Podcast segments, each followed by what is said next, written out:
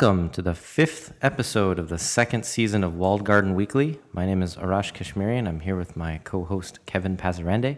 Hello. And we are here to talk about apps and drink beer and mostly just shoot the shit for an hour till you get bored and turn this off. Uh, so this week we've got um, a, kind of a unique little beer. It's called Einstock Olgerd Icelandic White Ale. It has got the most sexy branding ever. Like it's this awesome, like pale blue, almost like a woodcut print of Vikings, and it, it just great fonts. I mean, the fonts on this thing, any type of holic would go joyous over. Um, but then on top of all those things, it's just a really delicious beer. Uh, so yeah, um, we were drinking it. It's kind of like a pale, pale yellow color. Uh, white ales typically are. It's kind of um, you know, almost like a lemony yellow. Uh, but just just a tasty, tasty little beer. Great for the hot day we're having here in the Bay Area. Uh, unfortunately, some of you who uh, we saw at GDC have gone off to colder climates. Although I don't think it's really cold anywhere anymore. It's always cold somewhere. Somewhere, somewhere, some dev. You know where it's not cold in Pacific Palisades, um, which is where this beer is imported. That's kind of cool because that's where I was born and raised. It says imported by Einstock Beer Co. Limited Partnership, Pacific Palisades, California. That's kind of cool. Yep, yep, it's good stuff. Ale brewed with coriander and orange peel. It sounds a little Belgian bit, a little bit like shock top, but doesn't taste like it. Fucking tasty. All right, so uh, big stuff. Big stuff kind of went, came and came and went last week. Uh, we had GDC. Um, a lot of developers from all walks of life come to GDC in San Francisco, and we were among them. Uh, this year, uh, I hosted two parties, one with um, Kamcord on Sunday and another one with Vungle on Friday. Just a little get-togethers and hung out with some developers. Met a few of you there. It's also a pretty awesome Touch Arcade party on Thursday. Um, what else was there? Just all these little little parties here and there, and then of course sessions and things like that. Um, I think uh, what did Notch do this year? He did Nero. I Did you do understand. something? Oh, Yeah, last year it was uh, it was Skrillex. This year Nero, like Kill the Noise, maybe. I'm some pretty anti-party in general. Kevin doesn't like going outside of his hotel room. Like he basically for him, GDC is getting a room at the Intercontinental and then sitting in it and working. It's not true. I just don't like the uh, uh, the uh, noise parties where everyone seems to clamor to wait in line to get into, and then they talk about how awful it was. Yeah, yeah. It's an experience though. You're just like, oh my god, the noise was so loud. It's almost like game developers miss that experience in college in their early twenties. We do. when you're supposed to do it. well, we're all in like computer science courses. and yeah, but I did it already. Hmm. Enough, at least. I'm sure there's. I'm sure people have higher tolerance than me. But we, the parties. So I actually hosted two parties too. This is kind of funny um, by accident. So uh, Ryan Evans now of Retro Dreamer, um, he brews beer, and he brewed a uh, double IPA. Um, and that I call Monkey Farm. Uh, and he brought he brought 12 22 ounce bottles of this 10.5% beer. And on Sunday, um, before the Kamcord event, we just like everyone was there, and so I was like, Ryan, come on over, like bring six bottles or whatever. He brought six bottles, and I called up the hotel. They brought like buckets of ice and like beer glasses, and so we just had a like my room was full. I got I got a pretty big room, a basic but big room. Room was full. Arash wasn't there because they were like prepping with Kamcord, and that was really awesome sort of kickoff pre-party thing. Um, then stuff happened with the Kamcord party we don't need to get into, and then on Thursday before the Touch Arcade party, which was really just Touch Arcade said, "Hey, show up in the Marriott bar, which is where you're going to be anyway. Yep. and don't go to like some other party." Uh, which is great because that's what everyone ends up doing anyway. And um, we sort of did a more formal version of it. Still tons of people, but like I got some talk with the sort of a chef. I'm sure it's not the chef at the Intercontinental, but a chef, and we sort of picked some cheeses and we got salami and like nuts and berries and crackers and and we got real beer glasses. I didn't really specify. They did. They just brought glasses. They brought some time. nice tall, yeah, little beer They brought nice beer glasses. beer cones. And so we did it again, and and like, uh, Brian, Brian, yeah, I can talk about. Uh, Yeah, you can. I can talk about um, uh, Unpossible. So Brian uh, had just like This is Brian Duke. Brian Duke of Acceleroto. He put Unpossible, which he uh, recently submitted. Um, he put it up on the TV in the room, so people were like playing that game and you know drinking this beer, and it was just I feel like that is the epitome of what makes GDC awesome. Yeah. So I like to focus on those things instead. That of, was like, and that was that was really fun. Really good beer and just like let's just like jump into a hotel room. We had a lot of people there. That was right. It was good. like it was twenty people there. yeah. and everyone was there. I mean, it's like I feel um uh forget who it was. I think Seth here someone someone on Twitter basically I was posting all these pictures with all these people. They're sort of part of this Twitter circle that is on Twitter and he was like this is just ridiculous because it was like it's sort of like it was like Twitter in real life. Yes. You know, Yes. people standing next to each other. So it was a, that was a ton of fun. Um, and uh, yep. And then of course Indie Cruise, which was a driving event that Only two indies flat, kind of but it ended up on. being but that was I wish. I could have joined you guys. I really did. What was I doing that day? I had sessions or something. There was something. But also your car was My car also was in Palo Alto. 40 miles in the wrong direction. So yeah, worth getting, but not quite. But so I want to do a quick. It worked out well because I was that day I wasn't feeling like making the longer drive we were planning. But Brian uh, brought his car. He drove his car up. I had my car up. Um, we so uh, me and Brian with our passengers, Magic Dave, Dave Frampton, and Josh Jett. I don't even know what his last name is. That's kind of funny on Twitter. Josh Jett, Magic Window, Alma Balls. We just like randomly ran into him. So we went up to the Muir Beach Overlook. Anyway, I see this as the magic of GDC. That's what I focus on. The magic. Yeah, I, I'm um, just glad we got a lot of events that were outside of like this is the Moscone Center and like the three places that are around it. Right. I still got to get Craig and Gavin from Retro Dreamer to leave like a 500 foot radius. Oh wait, no, they they came with us to. They did. They Chaya. came on the on the Chaya thing, and uh, and also they they were on the were they on the bus on Friday? I don't remember. G- g- I don't know. Not all of them. Yeah. Was Gavin? Gavin was there. I'm not sure. I don't remember. Um, but anyway, yeah. So GDC was cool. Why am I having trouble? It's so funny that I have all these memories of like sitting next Well, it to was Gavin. like I'm week trying to remember. of drinking. Usually, you don't remember too much by the end of it. But what I do remember are a couple highlights for me of GDC. Um, was uh, so there, there are a few kind of business things that were neat. Um, so the Unreal Development Kit, which has been largely overshadowed for indie developers by Unity, decided to sort of fire a salvo over their deck and um, made uh, UDK basically $19 a month per seat, which is way cheaper than uh, uh, it used to be. And, and now um, the source is also available. So it's not open source, but you have access to the source, which was a big roadblock for, for a lot of people uh, to using it. And of course, Unity doesn't offer that. So um, another kind of thumb in their nose. But And five percent of revenue also. the other bit is on the back end in very tiny font. Yeah, it is 5% of the revenue. And, and I've heard different reports on whether that 5% is before the App Store takes their cut or after.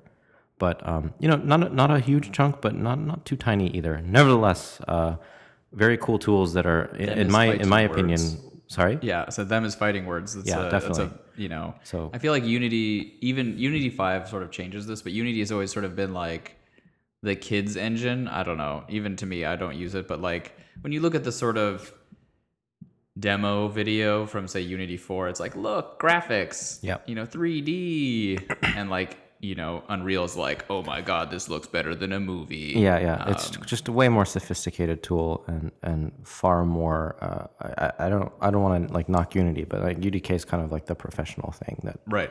real big studios use for their games. Uh, in any case, yeah. So we've been we've been playing a little bit with it at, at Limbic, just kicking the tires.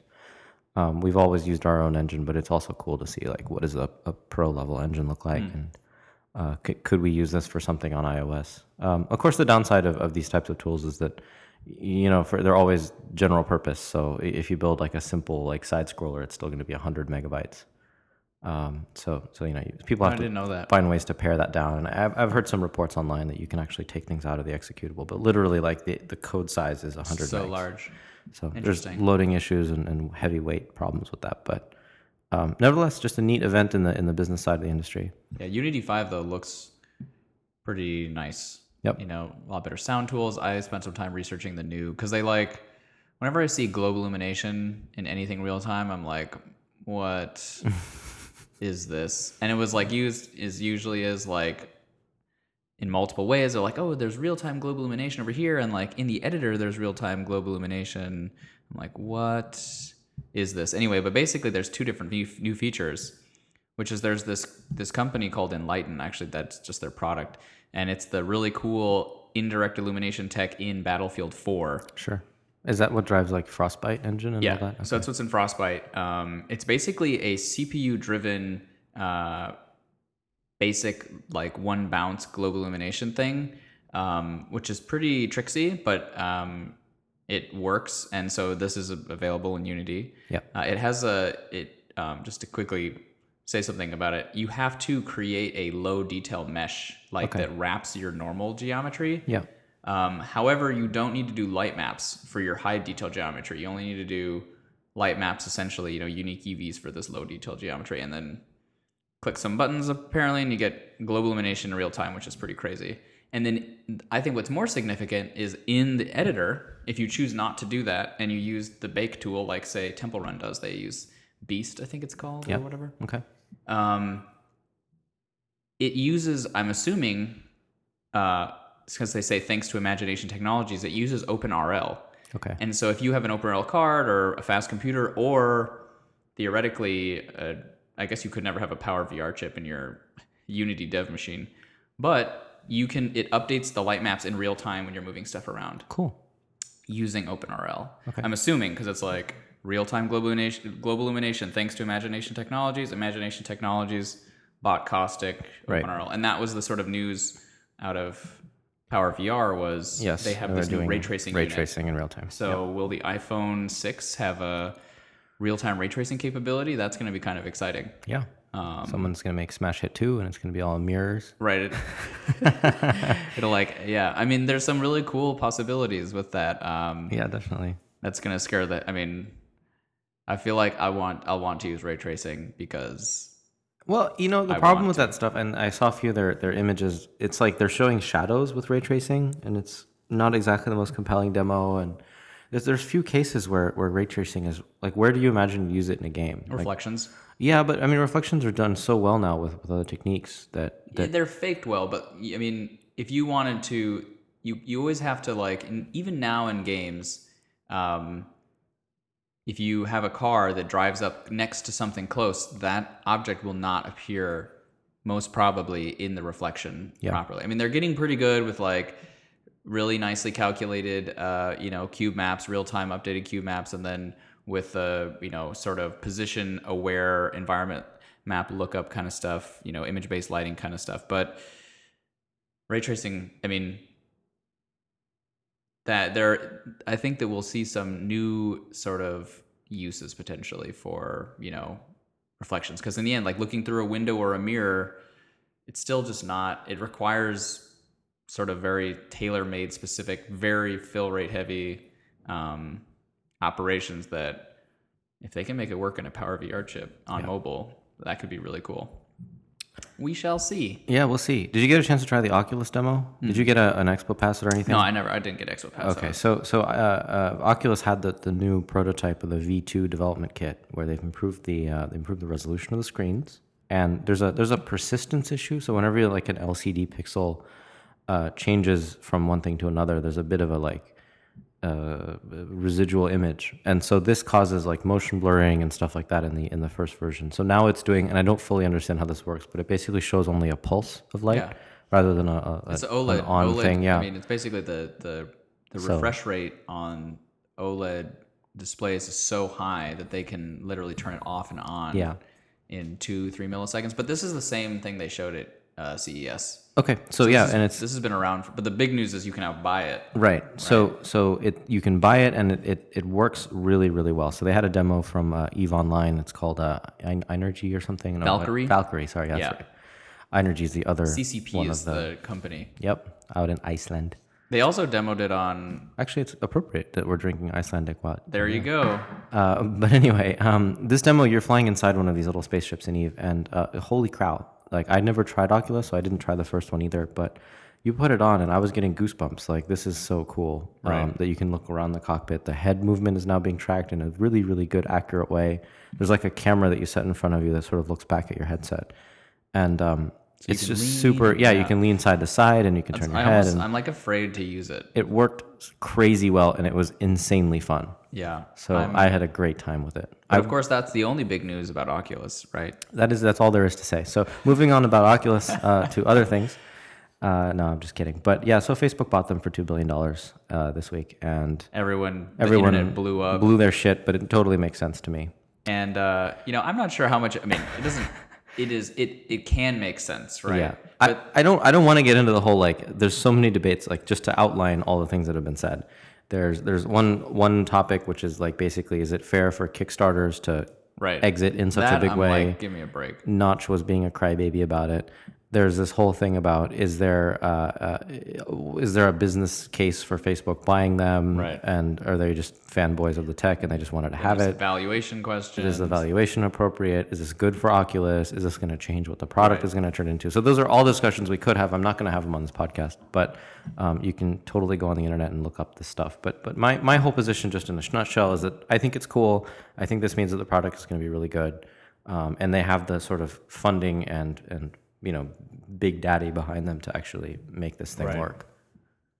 I just wish they'd waited a little bit longer. But um, this, you know, we don't know what's going on inside. And why I say the wa- reason I say I wish is so that they could more have defined, you know, the quality of the product, that they could have pushed it as far as they wanted to. Yep. However, from reading the Oculus blog post about it, it was super un- not comforting. It was like, yeah, they bought us and it's great. You know, I was like, okay. But the face Zuckerberg's post is like actually, you know, Mark's post, not um, like Facebook's post was like, we're just gonna let them do their thing because right now the application is games. Yep. So we're gonna let them do their thing, but eventually, blah blah blah blah platform, Yeah. blah blah blah words, um, which is the scary stuff that everyone's afraid of. I'm like, hey, like at least in the short term, it sounds like it's kind of business as usual. And I think the the what you could sort of say is a good vote of confidence of that, and that things are really good, looking good internally there, and that this wasn't a cash out. Is that I forget his name, but the main VR scientist from Valve joined Oculus as chief scientist today. Cool. So he left Valve, which is, you know, as a big guy, it's, I think it's just sort of a big deal. It's a very high profile hire. Yeah. And I think this is the kind of example of maybe people who were afraid to join Oculus and, you know, weren't already successful Mm-hmm. Right. independently, like John Carmack, who, you know, didn't want to sacrifice their great job, but they see Facebook and they're like, great, I can get my, like, exactly. This isn't I can going to my big blow up salary and and my great health care and I don't have to worry about there. it Yep. Totally. and we get you get the day after you get some crazy good talent. I mean, Do you know where Do you know where Oculus is based? Off top of? Texas. It's in Texas. Okay, yeah, our, for Carmack Yeah. and everything. Um, yeah. So anyway, we're, we're gonna keep an eye on that. It's pretty cool. As a as a game uh, enthusiast, I would love to uh, try that and any other VR tech that's out there. Did you buy a dev kit? No, I didn't. Not yet. Um, I guess they sold out quickly or whatever. I'm not. I'm not too eager to jump on the like half done bandwagon, but when it's a It's pretty. A full it's pretty, product, Like, I feel like I'm yeah. curious. I guess it's. I wonder what they're gonna. But it's definitely like it definitely seems pretty almost done. Yeah, it's, it seems like it's. It felt like a really good experience. Um, PlayStation has a similar competitor. I Oh, didn't yeah. get a chance to try What's it. it Their booth was just being swamped. Mm, don't remember. It definitely looks cooler. So the, the other thing that was interesting about this is that as you're at GDC and you're watching these people using this Oculus demo, and there's like you know like what like 50, 60 devices that are being worn by people. Everybody in the booth is wearing one. And, and it's this weird like surreal dystopian thing where these guys have these like their faces are plugged into the machine and they're just like looking like idly around like zombies uh, it, it had a very like I don't it kind of creeped me out. Hmm. Like I don't want to be in a room where there's just people like sitting around in their own little worlds and like mouths open, you know, Sounds drooling. like a GDC party. Yeah, it kind of does, doesn't it? Just with louder music. Uh, it, it was weird. I, I got an iffy feeling about it, but the actual experience of, of wearing one was was cool. Definitely some moral um, bridges to cross. Some ethical uh, stuff with VR that's going to be interesting. Good to know that Facebook is paving the way Yeah, for our moral Right. uh, adventure through um, alternate realities. But no, it's super exciting. I forget who said it. That this is the. I think it was the Valve guy that he's confident that this is going to be the final platform. You know, this is how people are going to interact with computers. Um, I'm I'm pretty stoked. Yeah, yeah, it's it's it's cool. It's a it's a taste of the future. What's So. I think I mean is that it for GDC? I mean, Uh, those two big things, yeah. Uh, there were a bunch of cool IGF 12. games. Um, uh, Papers Please was there, which is one of It my, didn't it win everything. it wins all the things. They had a really cool booth where they had the you could actually get these like little passports and you could stamp them Oh yourself. my gosh. So cute. I love it when people do that. Uh, I think it was Simogo that had a, a game that was involved like real life puzzles where you had to like arrange iPhones in order to like get a result. And Oh, wow. that was wild. I really like that. Uh, a bunch of other neat things. There's some game that's like a dating simulation where you're like on a date and you've got to choose conversation options and Hmm. really just I love like the IGF is like the thing I always look forward to seeing in the expo is what are people putting out there and they're always really just different and cool. Last last year the one I really liked was um uh, something Route Zero, Kentucky Route Zero, um, a game that's like this line art uh, adventure game. It was cool. so yeah. Uh, otherwise, um, just updates from us on what we've been up to since since last time we had the cast. Uh, we did Zombie Gunship Zero. Wow, did that, yeah, it's been a while. Uh, which is um, our free-to-play version of Zombie Gunship, and, and it really it was interesting for us uh, to change gears a little bit. It was it was a cool product because we wanted to see what the free-to-play market looked like, and um, you know we're, we may have a few titles of that nature coming up, but uh, we wanted to get our, our feet wet and see you know what is it like to promote a free game these days with Supercell spending a, a zillion dollars a day, and what is the what do the monetization bits look like? Uh, do um, do do do opt-in video ads actually hold up with higher volume? Because we we'd been using them in paid apps up until now, so we don't know like you know when you actually have like hundred thousand people click on it, what, what happens there? Does it does the fill rate keep up, or do you start getting uh, no ads? And, and it's returns. it's really interesting. It's actually been holding up, so uh, it's quite different from the way this stuff was in um, in 2009 when we did Tower Madness Zero. So. Uh, free to play is pretty interesting. I, I'm always kind of hot and cold about it, uh, but we're having fun with this experiment um, playing with different little user acquisition tactics, things like that. I was in a talk at GDC, which was I think it was Kabam, and they were showing some really really interesting things. So one of the things they they threw up on the screen was this interface they had for um, how they buy ads, and basically it's this like complete like software suite online that they've built, like web interface that you can like it tells you how much to bid and like what the last like response of that ad was and and the, the ad format that works. It's this giant like console that they've got like 50 people working on probably just to just to buy ads efficiently. right. So it made me think like, It's like an- more than half their business, really. yeah, totally. So it made me think like as an indie, like how do you compete with that? Or on a more positive spin, like what aspects of this do you want to have? Uh, what should you build internally to be able to do this kind Yeah, of I just well? I've given up to just profiting from it. That's Well, there's this analogy people say that keeps coming up is that like these guys are, you know, raining money down on us, and the best thing that indies can do is to just basically put out as many buckets build a big basket, right? Build big basket, big funnel. You know, Let throw some people- bathtubs yeah. out on the lawn. Because you can you can build the game that you want to build essentially with less compromise, and you know you don't have to be freemium. Yeah. You can have a little bit of freemium, just a little, you know, touch here, touch there, but then just make it mostly ad driven. Mm-hmm. Um, players respond well to ads. If you don't advertise Dove soap, Yep. you know yep. they're happy to they're happy for you to suggest another game to them. Yeah, and the quality of ads has gone up a lot. Like the video ads that we're showing, um, people don't seem to mind them. They're not just like the crap banner stuff. That's that because they don't realize Vungle makes them, Yeah. and also if they don't work, they fix them. Yeah. So it's like, oh, that's great. Mm-hmm. You know, it's not going to be like some shitty video like about buying used cars or something. It's it's going to be a well consistent, well made, localized. Right. Uh, even voiceover is localized.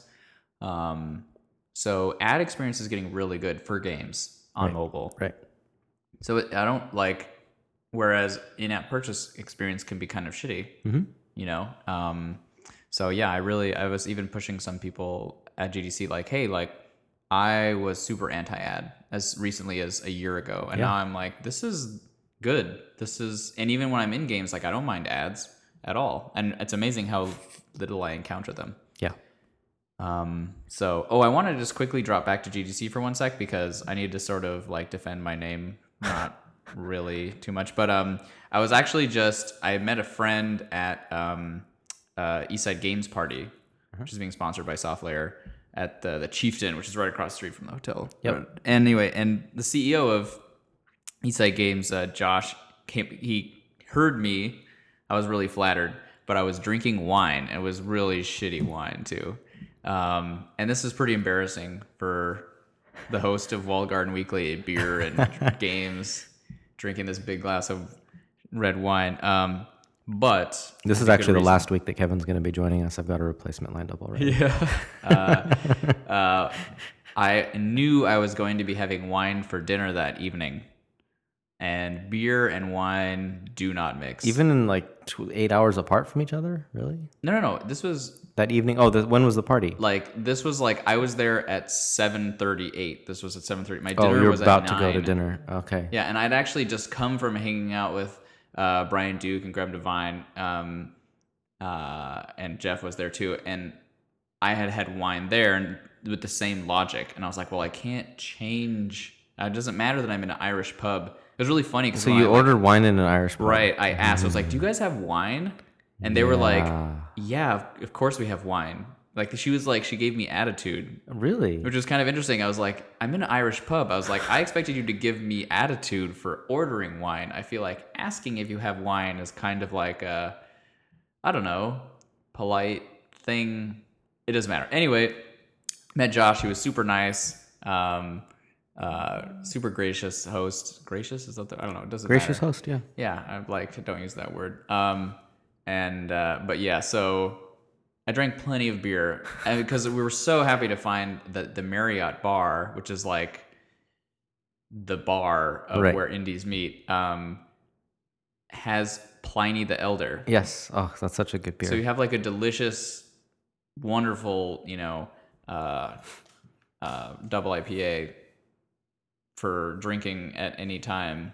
So I drank my share of beer, but that one night when when my reputation was on the line, Mm. it uh, it didn't work out for me. Anyway, well, all right. all so you've about that. absolved yourself on the air. Our listeners will never get that five minutes back. um, you want to talk about a game? Uh, yeah. playing? So uh, I, I, I, I picked up Smash Hit like two or three weeks ago. We've been wanting to talk about it for a while. yeah, that was uh, you told me to get it the day before GDC. Yeah, yeah. So okay, so yeah, about about, about a week and a half. So um, uh, uh, Smash Hit is this game made by these two guys, I think from Sweden. Mediocre, is the name of their studio, and it is just. I mean, I'm I'm sure everybody's played it. Go ahead and pause and go check it out if you haven't. But this game is just beautiful. I mean, they've done really nice, uh, you know, global illumination lighting, soft uh, soft shadows, and it's just there's like little bits of fog and the basic gist of it is that you're flying through this geometric landscape um, and uh, your your interaction with the world is that you can tap anywhere on the screen to throw these chrome balls. Excuse me, throw throw these chrome balls out, and um, there are these crystals, and every time you hit a crystal, you get three more chrome balls. So the idea is to go as far as you can through this um, this world, going kind of forward along this first person perspective, until you uh, until you run out of these balls. So uh, the goal is is to you know essentially not waste too many, not to uh, really you want to try to get a pretty high hit ratio as you're shooting for the crystals. Um, and then the other thing is that if you hit anything, so there are these barriers and and uh, objects that you need to dodge, and, and everything is breakable. So uh, when you shoot the, the the chrome balls out at them, they um, they fracture, and they do so really beautifully. So it's got a really cool physics engine that's doing some really nice fracture work. Uh, the bits go flying and the balls bounce around. And uh, the other nice thing is that the glass itself has just really cool shaders on it, where it, it's sort of like a little bit frosty and it you get really close, stuff that like, gets through it. yeah, and there's a little bit of like motion or depth blur that you get when things are really neat, uh, close to you, and uh, neat little challenges. Are a couple doors that you encounter that you have to shoot the switches in order to open them. Um, and in general, it's just this very sort of peaceful game, but at the same time, it can get really exciting and uh, intense when you're when you're low on balls. Uh, the, the other layer to add that's interesting that I, I really enjoyed is that if you manage to have a, a streak where you, you haven't missed any of the crystals that have come on screen, you uh, you sort of fill up this pie at at the top of the screen uh, every time you, you you hit one successfully. And once it fills up, you get an extra ball. So instead of just shooting one at a time, uh, you start to shoot two. And of course, this only decrements one ball from your count, but you get two balls instead of one. Um, and then it gets to three balls, to four balls, and then eventually with the top end, you get five balls. And so they shoot out in this kind of Every man's dream. yeah, it's pretty awesome having five balls. Um, uh, but it's they're they're arranged sort of like the way you have the five on a on a on a die. So it's like one in the center and four around. And um, it- it's like a shotgun blast, Right. Because you can you can hit anything and really devastate it. Uh, so it makes it easier to hit things, and so it it's almost like when you're at the higher end of that, you it's easier to play. But then as soon as you hit something or you miss, then you go back to one, which makes it really hard again. Yeah. It's Um, it's it's a pretty brutal punishment. Yeah, it is. It's like, oh, you didn't see that crystal. Sorry, jerk. Right. So and then there's also these power ups you can pick up. There's one that makes it so that you can just like for a limited time have unlimited balls and you can hold your finger down on the screen and just like spray them all over the place. Which is not helpful. Uh, it actually isn't. Yeah, It's I, like, I, don't, just you're I don't like, actually shoot, use like, it. Yeah, shoot all the balls. It's like I hit nothing. Yeah, it's hit it's, nothing. it's not good. Um, and the other the other's a couple others. One's explosive balls. Uh, are there any other ones, Kevin? that You've encountered? Mm-hmm. There's a time ball. yeah. What is that one? It slows things down. It's like a Yeah. bullet time ball.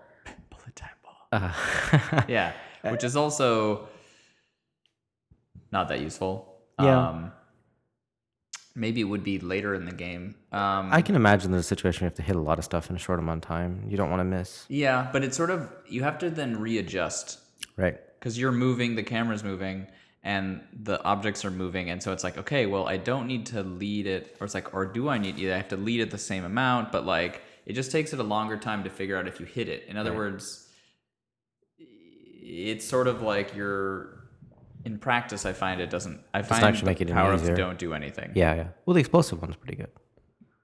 Is it? Yeah, it breaks everything completely. Especially with the part with the like where there's hanging objects and things that are like sometimes require more if, than one so hit. You have to hit more than one thing. You Yeah. still have to hit, shoot more than yeah, one. Yeah, that's true.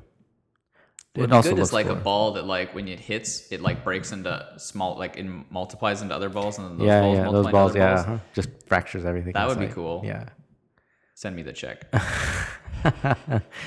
So this game has done enormously well. The only, uh, as far as I can tell, the only in-app purchase in it is to upgrade to the full right. version, and this is really just elegantly done. Um, where uh, at the end of every round, it'll say like, "Do you want to go pro?" And really, all I can tell that it does is it lets you start from the checkpoints. yep. So if you've played up to like stage five, um, without the, with the free version, you need to start from the beginning again. And it's really neat. Like they even let you like try to start from the fifth checkpoint if you Right. want to, and then it'll it'll be like, all right, you want to start here?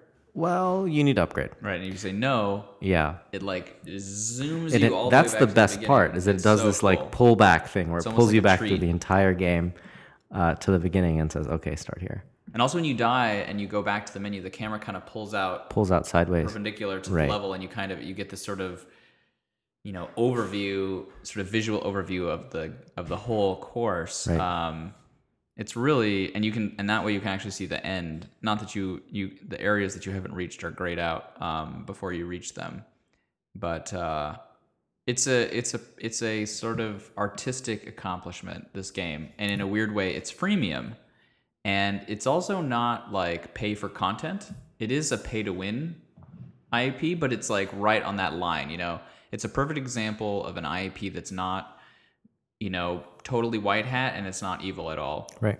It probably leans more white hat if you were to ask a random person.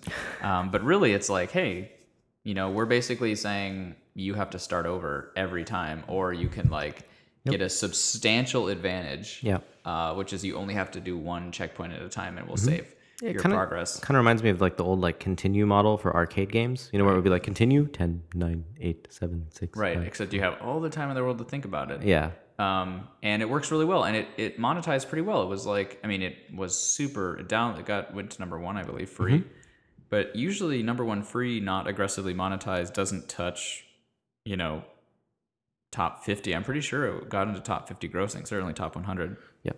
So it was making, you know, number one paid kind of money. Mhm. Um, could it have? I mean, yeah, I think it could have done that with Editor's Choice paid, but long term, it's probably going to do so much better. Yeah.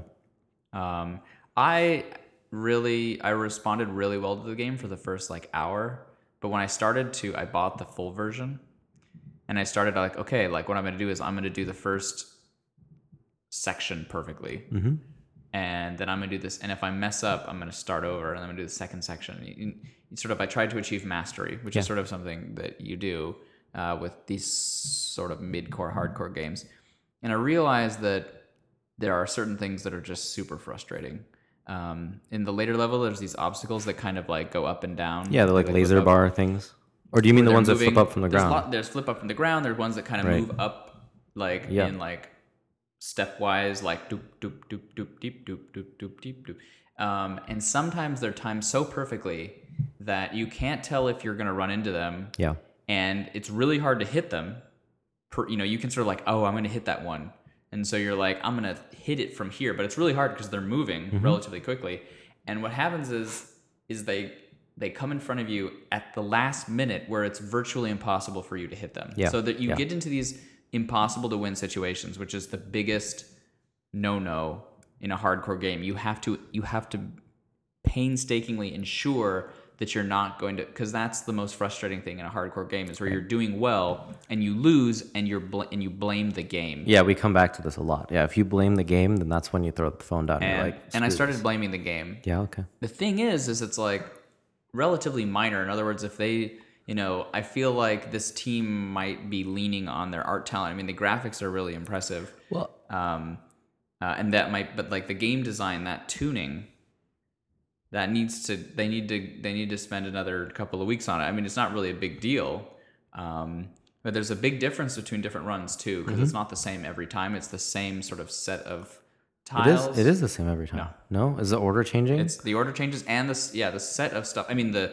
the sections are the same Okay. but inside each section what you encounter is different really interesting. I felt like it was the same, but no, and, it, and, okay. and also the timing is different.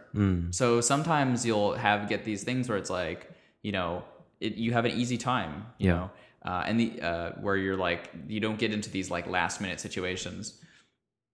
The other thing is, so that tells me it has like, oh, random. You know, the problem is it can't be random. It needs to be intentionally difficult or not difficult. And uh, this also applies to the collision area. Yeah. is it's really hard to tell. Like, am I gonna be able to go through that hole? Uh, or something that's moving, you Yep, know. yep. Sometimes you like, yeah. Sometimes there's like a sheet of glass coming at you, and you want to like punch a hole through it, and you do, but it's like too low. but you're not sure if you're too low or too high. Yeah, it's a bit hard to judge your own own size. and there's there's just a few obstacles where it's like I don't think there's anything I could do to avoid having a void crash there, other Mm-hmm. than like waste all my balls. Yeah. Um, so I feel like they need to they need to find a way to bring that control for the sort of hardcore players. But I mean, they made a ton of money. Yep. This game's successful. Yep. Though that always I'm always like, but that doesn't mean they couldn't have made more money. You know, but for people like me and you, like we already got to the point where we're telling people to get this game. Yeah.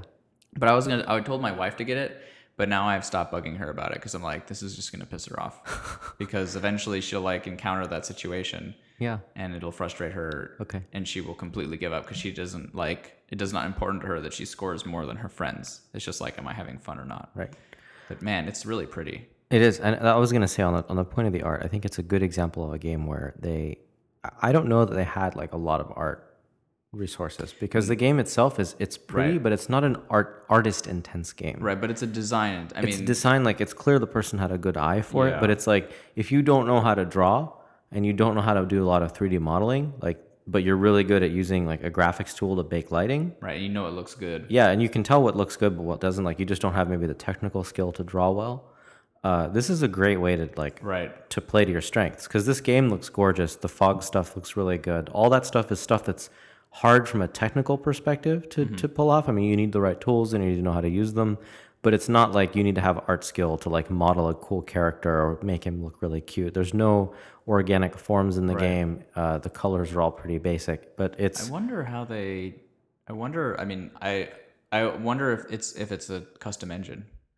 I don't know. Good That's question. the thing is like Yeah. if this isn't a custom engine, then you could sort of imagine it being like someone who sort of it's almost like someone who came from the 3D world, you know, or like a rendering like look dev yeah, yeah, totally. shader guy, you know, because there's clearly all this baked lighting that doesn't look like a Unity bake. Um, you know, it's got it's nice, nicely baked global Right. illumination. Right. Although I heard Unity does do light baking. Yeah, it does, but it's like it's pretty low resolution. Okay. You know what I'm saying? Yeah. Um, it's from from what I've seen. Mhm. Uh, Unity Five might be doing Yeah. a little bit better, but uh, it looks it looks handmade. Sure. Um, Cool. but yeah, it's uh, what I really like about it is that it's so rare that we have a game that goes to number one top five that tries a new monetization scheme. Yeah. So we can learn from that because every time it's like, oh, this game did really well. Yeah, it used like timers and like you know Mm-hmm. All the typical mechanics. stuff. Yeah. Right. this is a really like, hey, you can do really well. I mean, this is what's really impressive is usually games that monetize well, they need to have uh, a lot of money you can spend. They need to allow you to spend at least 20, 40, you know, 50 bucks. Yeah, exactly. Um, This this doesn't this go after doesn't. whales or so anything that means like that. conversion rate was really high. Yeah. And, you know, that sort of shows like if you can make, you know, you could see for Infinite Runners or games like this, it's sort of a Infinite Runners, not quite, but this breaking it up Yeah. this way. Um, Do you know what game this monetization model reminds me of? I think the closest example we've had recently, uh, Letterpress. letterpress? Yeah. Oh, right. Where basically it's like you are going to want this feature Mm-hmm. and it will allow you to enjoy the game more. Right. You can play multiple games at the same time. It's kind of a convenience feature. It just Same- doesn't give you any thing with- advantage in the game. Of course, letterpress could never do that because This well, this doesn't either, right? I mean, that's the beauty of it. Is it It does. going sure. to checkpoint five? No, that's not an advantage. I mean, You've been there already. basically and you can- actually you, you start there with only one one bullet. right. So Well, no, but I mean, so the thing is, you play your best first, you know, and then you start at the second checkpoint and you play your best second. You just keep playing. and You can restart you, until you get to the end with the best you think you could do, and then you continue. Do you remember if the game has any sort of uh, like tracking of how? Because you mentioned like you played the first section and you try to get your best, and the second section try Yeah. to get your best. Does it have anything to track? Like, oh, you got you got a perfect on the first section? I don't think it Uh, does. it has an overall performance. Right. It has like your there's like statistics about your hit rate and stuff. I think that might be just for the last game. I don't know how it does that for like since Yeah. it's a commogulation of like. So yeah, if you go to like your rating, has your best distance, your longest streak, peak ball count, hit rate. I guess that must be overall. right. Average streak, average ball count, ball thrown, balls thrown, nine thousand three hundred seventy four balls thrown. Wow A lot of balls. objects broken 2962 um so it has some basic stats but it doesn't like i mean you know you know when you miss you know when you you know my goal is to always have the five balls so i have the five balls and i'm like if i lose my five balls i'm like f that start over and Yeah. keep my five balls Right. um so pretty it's almost like i want the game i want a game like this that's like the menu Yeah. that's like played like parallax Sideways. Yeah. Yeah. Totally. GI It'd be like Flappy Smash. Flappy Smash. Wow. I, I I actually thought about I woke up one morning thinking about how like why doesn't someone make Flappy Bird with like awesome graphics? Didn't someone do that already? I thought, haven't thought seen it. someone did. Okay. Cuz but not it doesn't need to be Flappy Bird, but I'm saying like a side scrolling Side scrolling. Well, we thing. do you remember our, our little game jam game that we did? uh yeah, I, I when Flappy Bird came out I immediately thought about uh, Just Tongue. Yeah. Just Tongue was this game we built. It was pretty awesome. We should finish it and just put it on the store Right. so people know what we're talking about. Just tongue flap. Just flap your tongue. Awesome. Um Cool. Well, yeah. On on that note, uh, thank you for joining us, and um, this has been Walled Garden Weekly Season Two, Week Five. adios. Bye.